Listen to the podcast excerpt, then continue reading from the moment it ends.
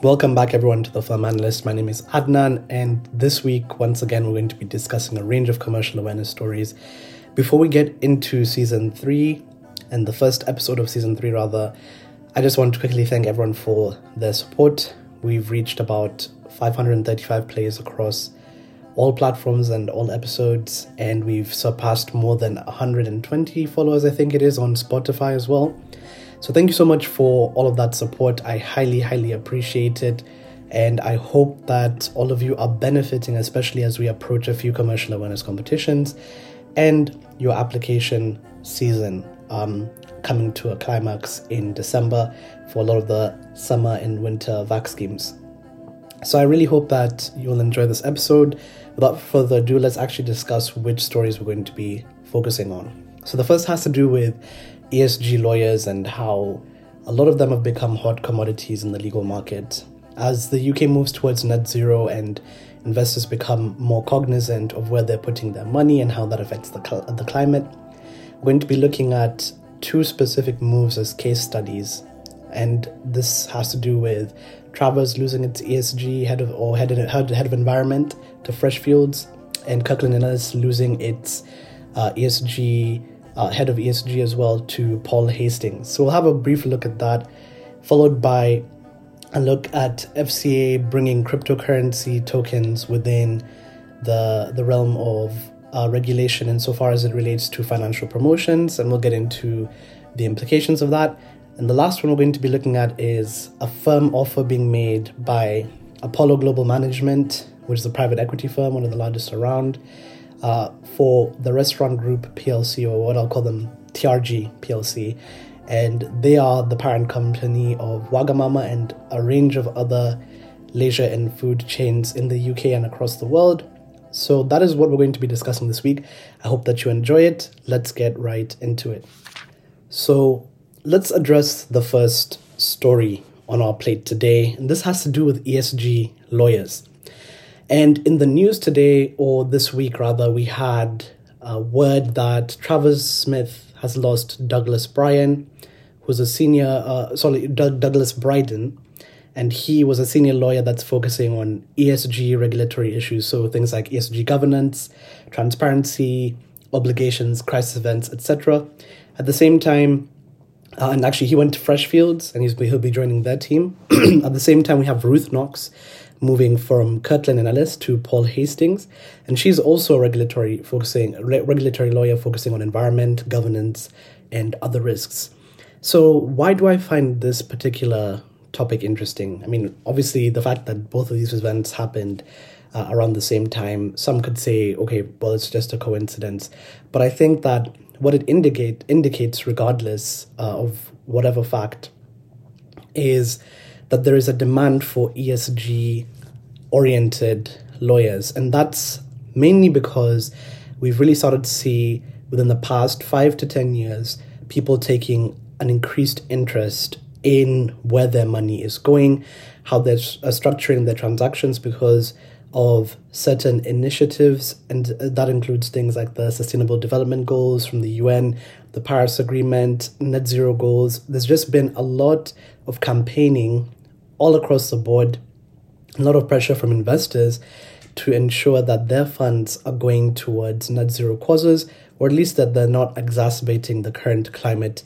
crisis.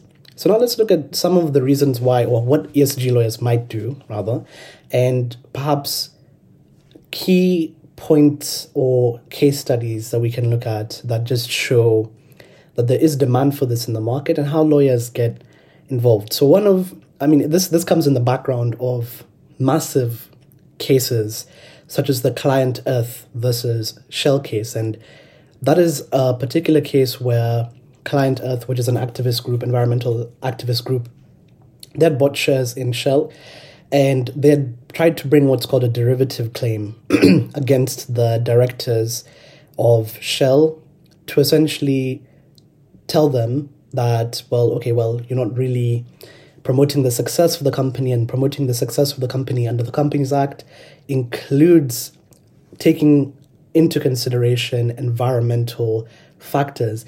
And that was a claim that was quashed by the courts mainly because of the the remit of or the extent that Section 172 uh, goes in terms of giving directors their own sort of um, autonomy to decide what they think is best for the company. The courts can't really step into that.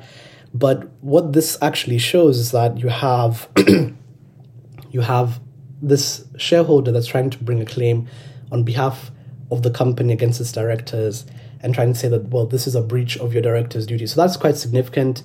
Uh, people are saying that this is the first time that this has happened globally. And it's very interesting to see that uh, who knows we might see a new type of shareholder activism that's oriented around esg so that's more or less the background of all of this and not only do you have that you have quite a few things for example like the pr risk of of greenwashing and this is something that people are really beginning to to consider. So when when I was attending an event, and uh, this was just before my internship at Freeths, uh, Emily Settle, who's a partner at Freeths, senior partner in terms of uh, corporate M and A and private equity, she mentioned uh, when I'd asked about you know greenwashing and how it impacts specifically PE and uh, M&A, she had mentioned this is something that a lot of PE funds are beginning to take into account, especially the PR risk of greenwashing, the risk of fines. All of these different things are are finding them the, their way in, as a consideration when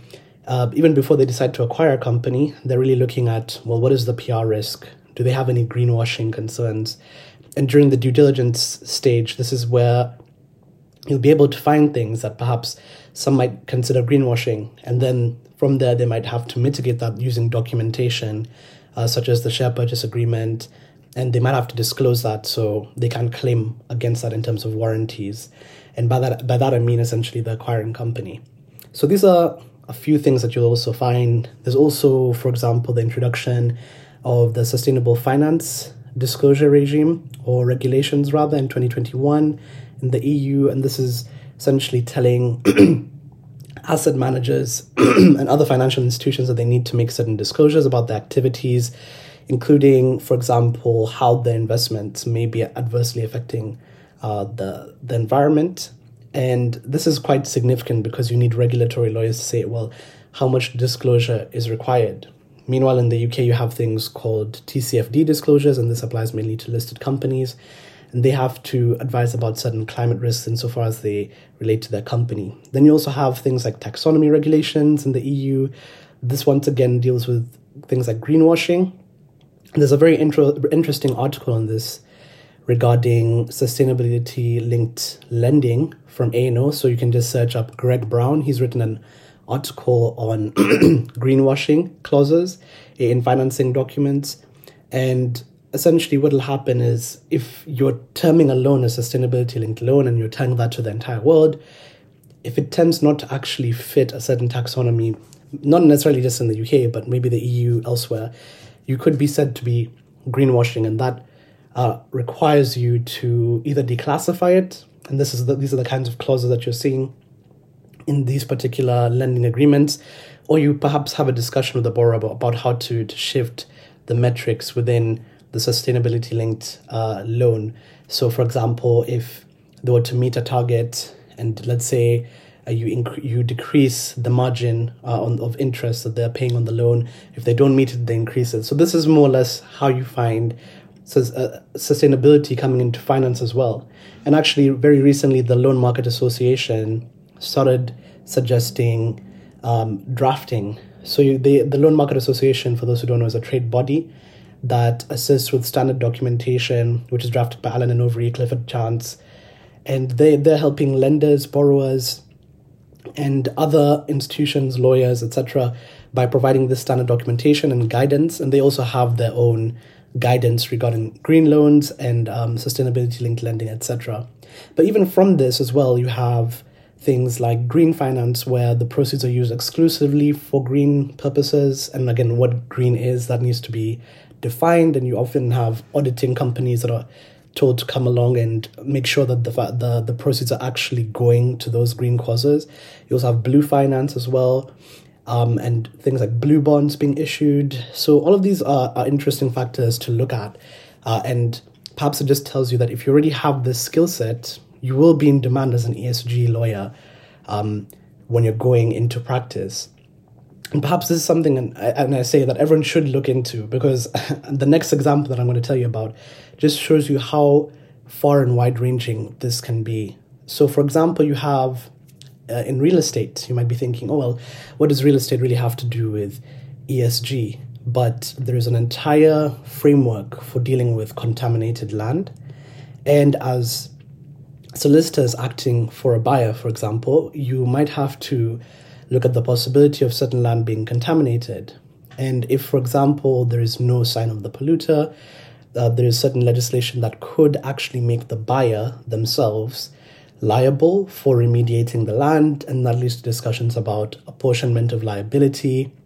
And once again, if if you're acting for a lender, and let's say there's been uh, you're dealing with a developer, let's say the developer goes insolvent, you might, as what's called a Class B person, also be subject to remediating the land. But again, this is quite rare, generally speaking. But these are considerations that you must have, especially when you're developing. There's like green or brown field sites or you know abandoned factories that might have chemicals and everything now you have to remediate that land develop that land and then that can become student accommodation for example and this even aside from that it can also range within real estate to things like epc ratings and how for example there's new legislation coming in about renting out certain accommodation that has a lower EPC rating for the purposes of the regulations and how that could be unlawful.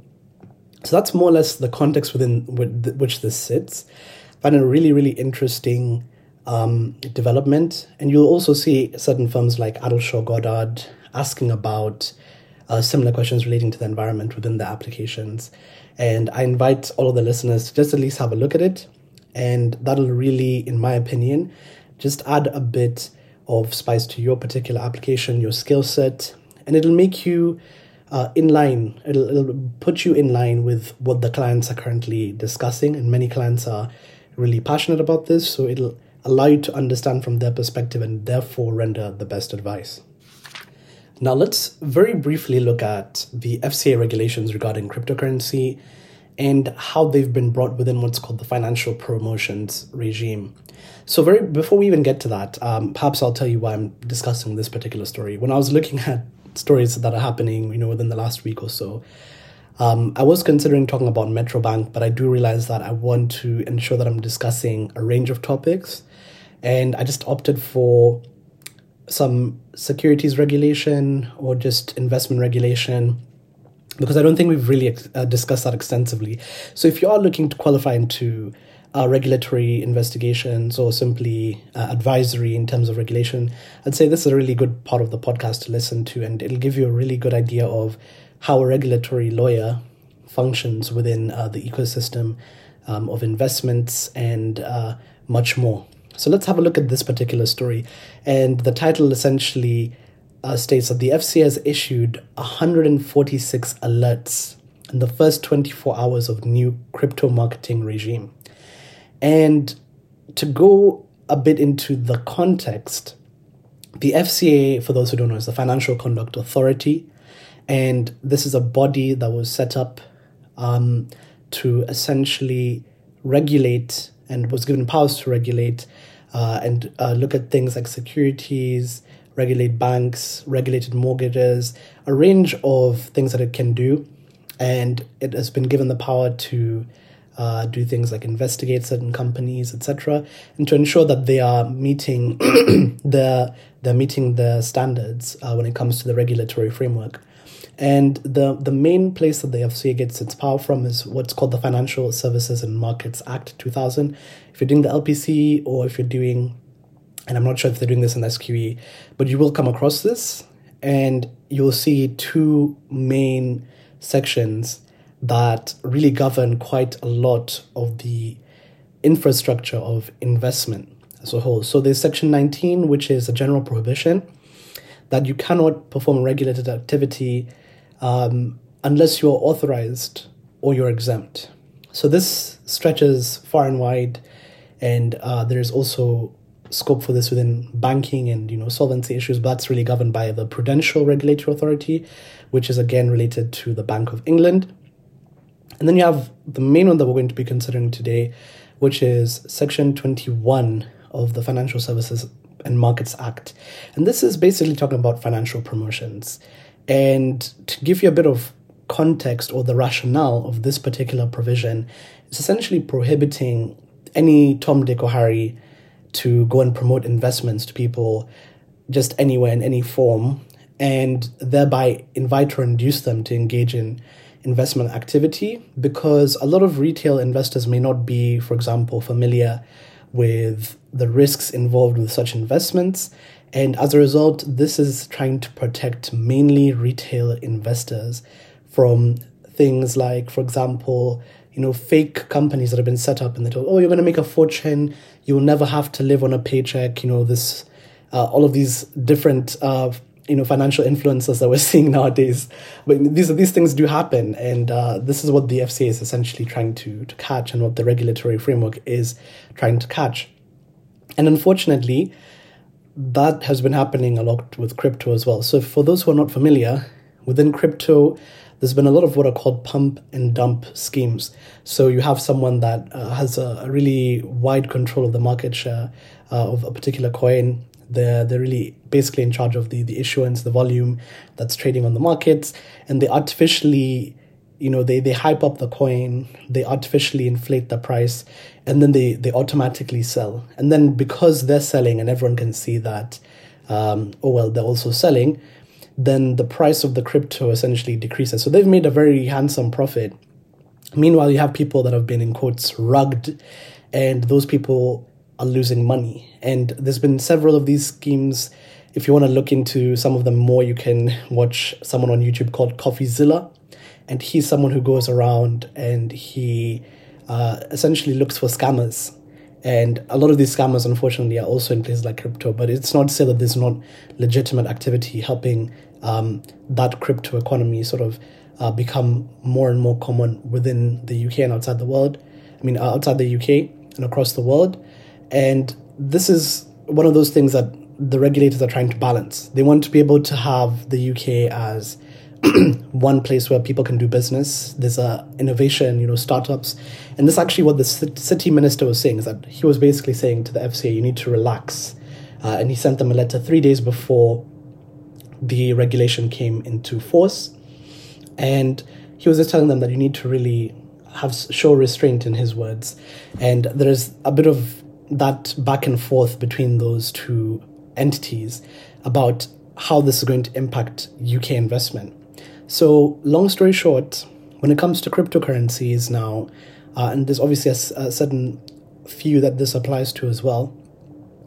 The key thing is that when you're marketing cryptocurrencies, the the FCA has said that you need to either be authorized by the FCA or the promotion itself has to be approved by an FCA authorized person, or the crypto firm has to be regulated by the FCA under money laundering regulations. And in that case, you can uh, make financial promotions to investors or another exemption applies. So some of the main ones that I've come across while working are things like high net worth investors, self-certified sophisticated investors.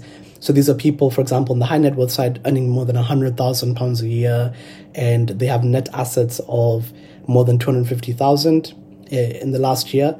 And then self-certified sophisticated investors are those who have, for example, been in finance, private equity, business angels, etc., um, and or they've invested in unlisted companies twice and then you have sophisticated investors who have been advised by financial advisor about the significant risks.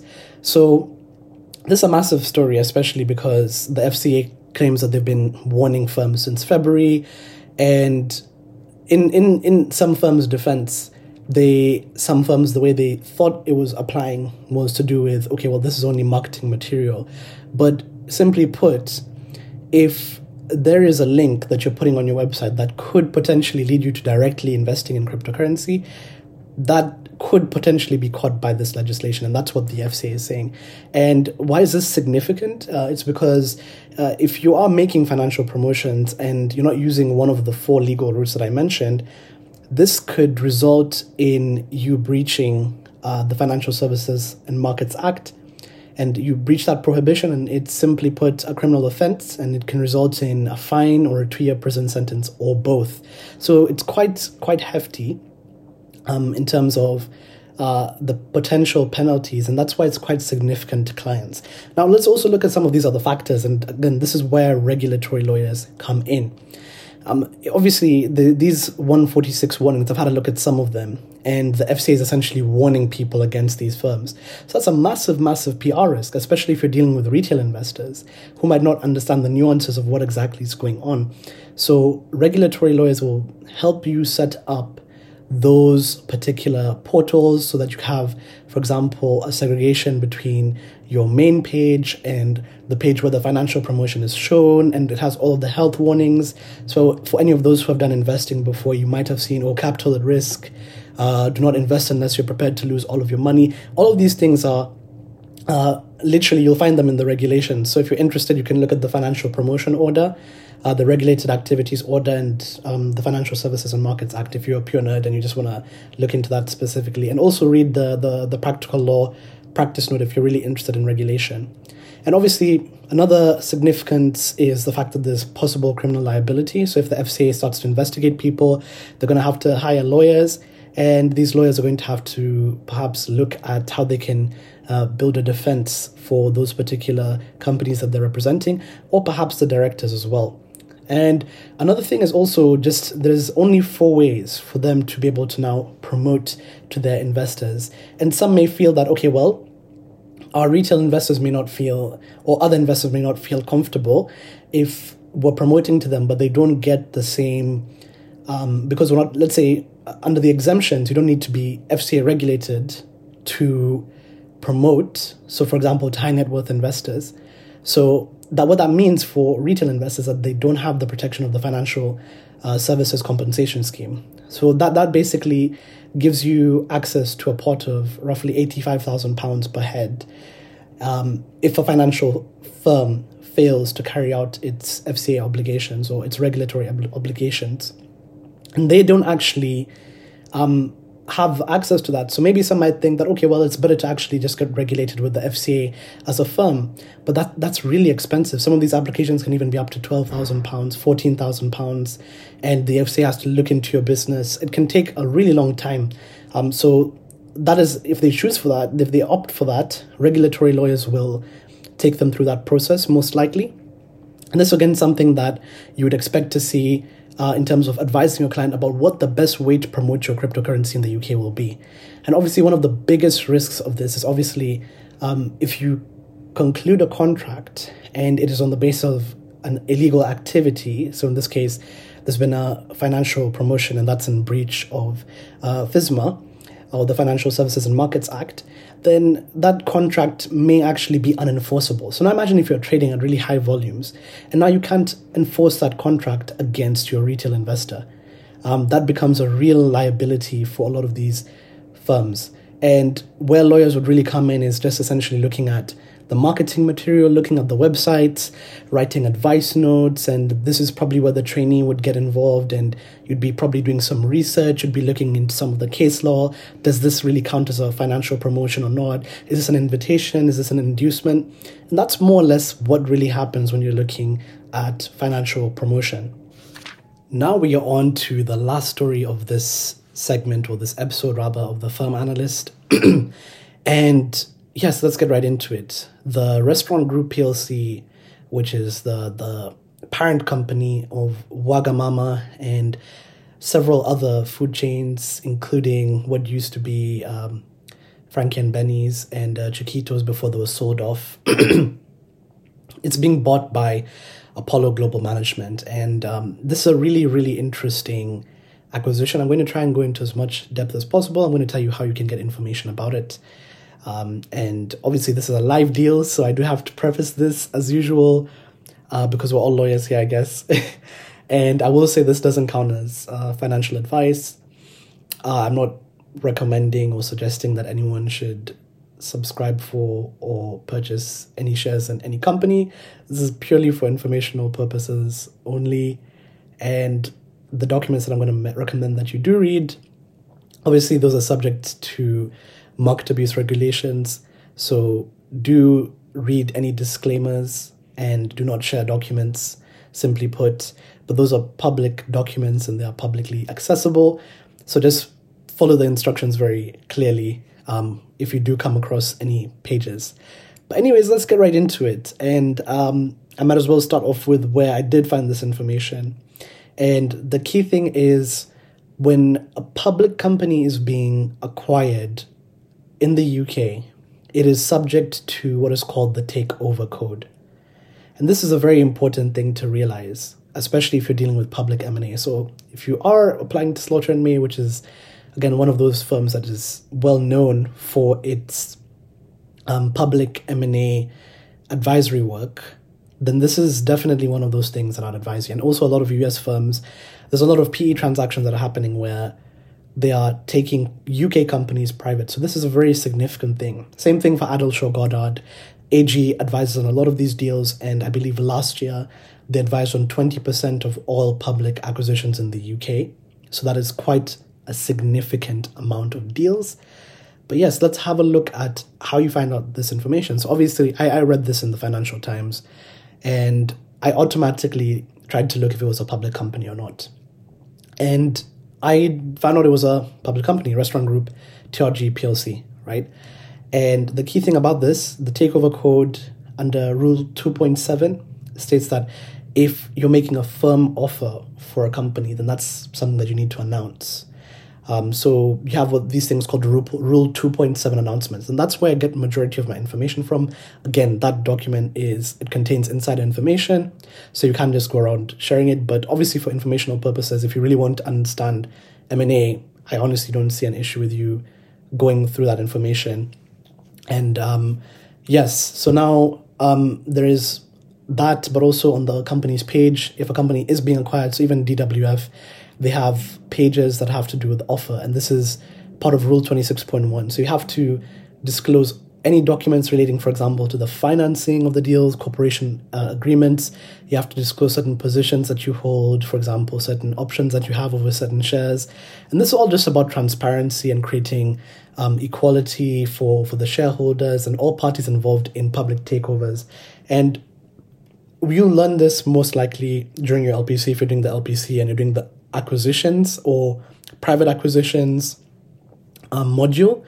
And this is if you want to go into an interview and show that you really understand how these things work, then I would highly recommend just going through even some of these older documents uh, where the deals are already closed.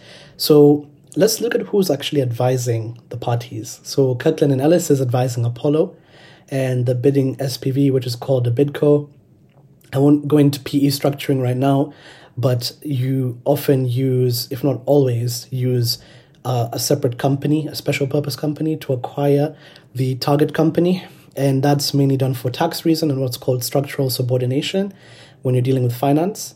And that's something that we'll definitely get into a bit, perhaps on a different episode. And maybe I can do a deep dive into a previous deal, um, a previous public M&A deal that perhaps closed earlier this year and we can do that on a special episode. So do let me know if you want that to happen and just message me.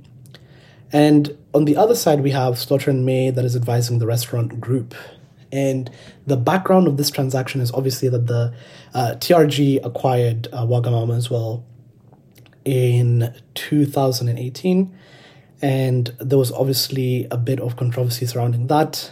And uh, what has happened until now is that they were uh, and by they I mean TRG, were facing increasing pressure from what are called activist investors. So these are people, they're, they're either funds or they are shareholders, uh, high net worth investors. They they take shares in companies, and they perhaps have their own view about the way they want the company to be run. So that's how they'll be really pressuring the directors, for example, um, or perhaps looking to work with the directors where that's an amicable relationship uh, to try and essentially move the company in the right direction.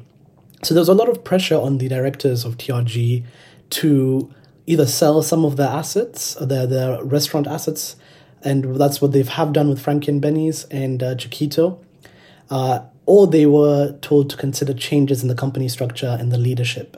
And this was specifically pushed by the Hong Kong based fund called Oasis Management and they have they currently hold 17.8% of the shares in TRG. And they've also given an irrevocable undertaking that they're going to vote for the deal. Um, so that's that's a very key particular thing. And once you look at takeovers, irrevocable undertakings are basically just saying, okay, as a shareholder, I'm, with you. Uh, I agree to this acquisition. And if we go for a general offer, that's not a scheme of arrangement, for example, then I'm going to vote in favor of this particular one. So I think they've gotten about 19% of the shares, uh, Apollo, this is, and they have basically stated that that's the amount that they've gotten in terms of irrevocable undertakings. So 19% of the shareholders are fully on board. And what's also happened is that the company directors have unanimously recommended this and they they basically said that this is this is the best deal that they're going to get considering the premium and uh, uh, all of the relevant other terms of the transaction. So the reason that Apollo wanted to acquire the company as well, they've taken an interest in some of these UK leisure assets and um, uh, companies rather, and they were looking to really diversify their portfolio into that particular sector. And this is one of the the investments within the UK, and they it's one of the first of its kind, I think, uh, for Apollo specifically within the UK, as most of the leisure and uh, food investments were in the US. So this is really interesting to, to see. And they just basically said that, you know, taking it private, which is what they're going to do, so they're going to delist the company, there that's going to relieve a lot of public market pressures and it's going to allow them to look at the long term or medium to long term horizons and that allows the company to grow organically so this is one of those those key things that they were looking for now in terms of how the transaction has been structured it's being done through what's called a scheme of arrangement so for those who have done company law, you might have looked at this, you might have not looked into it. But a scheme of arrangement essentially is it's a court sanctioned scheme and it includes two meetings where you have shareholders approving a certain plan for the company and it doesn't necessarily have to be used for M&A, it can be used for restructuring and people tend to use this mainly because only 75% of the shareholders when they vote in favor of it they're going to bind all of the shareholders. So if 75% vote to uh, let the acquisition go through and to implement the scheme, and the court thereby sanctions the scheme as well, then all of the shareholders are bound. So if, if you that, that means you could be forced to sell, sell your shares. And this is opposed to, to what's called a general offer, where if you want to, for example, uh, acquire the company, and let's say you have a stubborn investor that does not want to let go of their shares, then you have to get or acquire 90% of the the voting shares for you to do what's called squeeze out minority investors under the Companies Act. And that's quite a lot. Um, and it's better for them, actually, or most investors, uh, or most takeover uh, counterparts, to actually look towards a scheme of arrangement if they want uh, that to, to happen. But obviously, it's quite it's quite complex, and uh, what tends to happen is that most of the M&A, public M&A transactions happen through a scheme of arrangement. Um, I think the same thing is happening for DWF. And for several other transactions, it's around two thirds of them. But they, there are other ways to structure this. And of course, this doesn't work for hostile takeovers. And contrary to popular belief, hostile takeovers are not actually as common. But if you do come across one, and I do recommend if you do if you're doing a seat in corporate M and A and you actually get to see a hostile takeover, it's a really good experience uh, because of the way you have to structure the transaction. Probably a lot of sleepless nights, but it's something that you can take with you throughout your career. Now let's also look at a couple of um, the other terms. So, in terms of the financing, uh, what I found really interesting was the fact that the the company is being valued or they're going to, to pay at least 506 million pounds for the transaction. And they've managed to secure 260 million in interim financing or what's called bridge financing. And i'll explain obviously what a bridge finance loan is in a moment but in terms of what we've discussed earlier about higher interest rates i find it really interesting that this is just over half. So some other firms might have obviously opted for a higher leveraging but obviously, this is really interesting to me. Um, I haven't really looked at many transactions before, but I would have expected generally more. But now that interest rates are high, it makes sense that they're opting to actually add just about half of the equity to this particular transaction. And by there, I'm referring to, to Apollo. Now, I briefly spoke about bridging, so I'll discuss, and I'm saying I'm not saying that this applies to the specific transaction itself, but in general, what you tend to find bridging loans used for is where the the syndicate wants guarantees from subsidiaries of the public company, or let's say another group company, and this becomes a bit controversial under company law, um, because if you are giving, for example, if a subsidiary of a public company is giving guarantees, that is that could be seen as financial assistance. And financial assistance is basically where a public company is um, you're literally giving financial assistance in some way, shape, or form to acquire its own shares. And this doesn't really apply to private companies. So one of the techniques that some PE firms use is that they use a bridging loan, uh, and this is uh, secured by the, the Bidco and the others. And once the company is acquired and is taken private, then they refinance that bridging loan and they then allow the subsidiaries to give these guarantees. So that could have happened here, could not have happened. There's not really much information out there, but that's just to give you a bit of an idea um, about that particular aspect of the transaction. But yeah, I do encourage you for strictly educational purposes only. If you want to find out more about deals like this, then have a look through. I mean, there's there's a lot there. Like you know, what does Apollo plan to do with the business?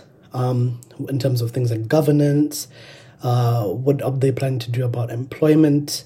What are they planning to do about pensions? All of these things you'll find them in, in the document themselves, and um, You'll also find, for example, the conditions. So there's very common conditions within a lot of these public M&A transactions. So for example, no material adverse change. So if they're signing on, there might be, for example, um, a massive litigation case that comes through, and you know these things could be defined as a material adverse change. Uh, but I would highly encourage you look at some older transactions, have a look and see how they're structured, and obviously use practical law to help you, use LexisNexis to help you. So when you're going into an assessment center, you can surprise possibly a few partners um, or whoever's interviewing you if they're a corporate M&A partner because you have sufficient knowledge about how the system actually works and how a lawyer plays into it. Because a lot of people might just go into the interview and think, oh, well, I'm going to talk about the deal and I'm impressed by the deal because it was $1 billion. And it doesn't really add much to your answer or your credibility. But if you say that, okay, well, this is done on a scheme of arrangement, and here's why I think they did that, then that's something that I think there's there's a lot of value in there. So that's what I would recommend, and uh, that would wrap it up for this final story. Thank you once again, everyone, for listening to this episode. I look forward to once again coming back next week with a, a set of new stories. And I am in the process of finding out how we can do something like a sort of quiz every single week and possibly winners chosen at random can come onto the podcast to discuss stories. So if, if you do like that, please let me know. Um, whether it's in the comments below on Spotify, etc., um, or the Q and A section, uh, or you could just message me directly if you're interested in seeing a quiz element to this particular podcast. And perhaps maybe within this next this season or next season, I might also be looking to get some some experts from the legal field and beyond uh, to, to get their thoughts on what exactly is happening in the market. So, thank you once again, and I will see you next week, God willing.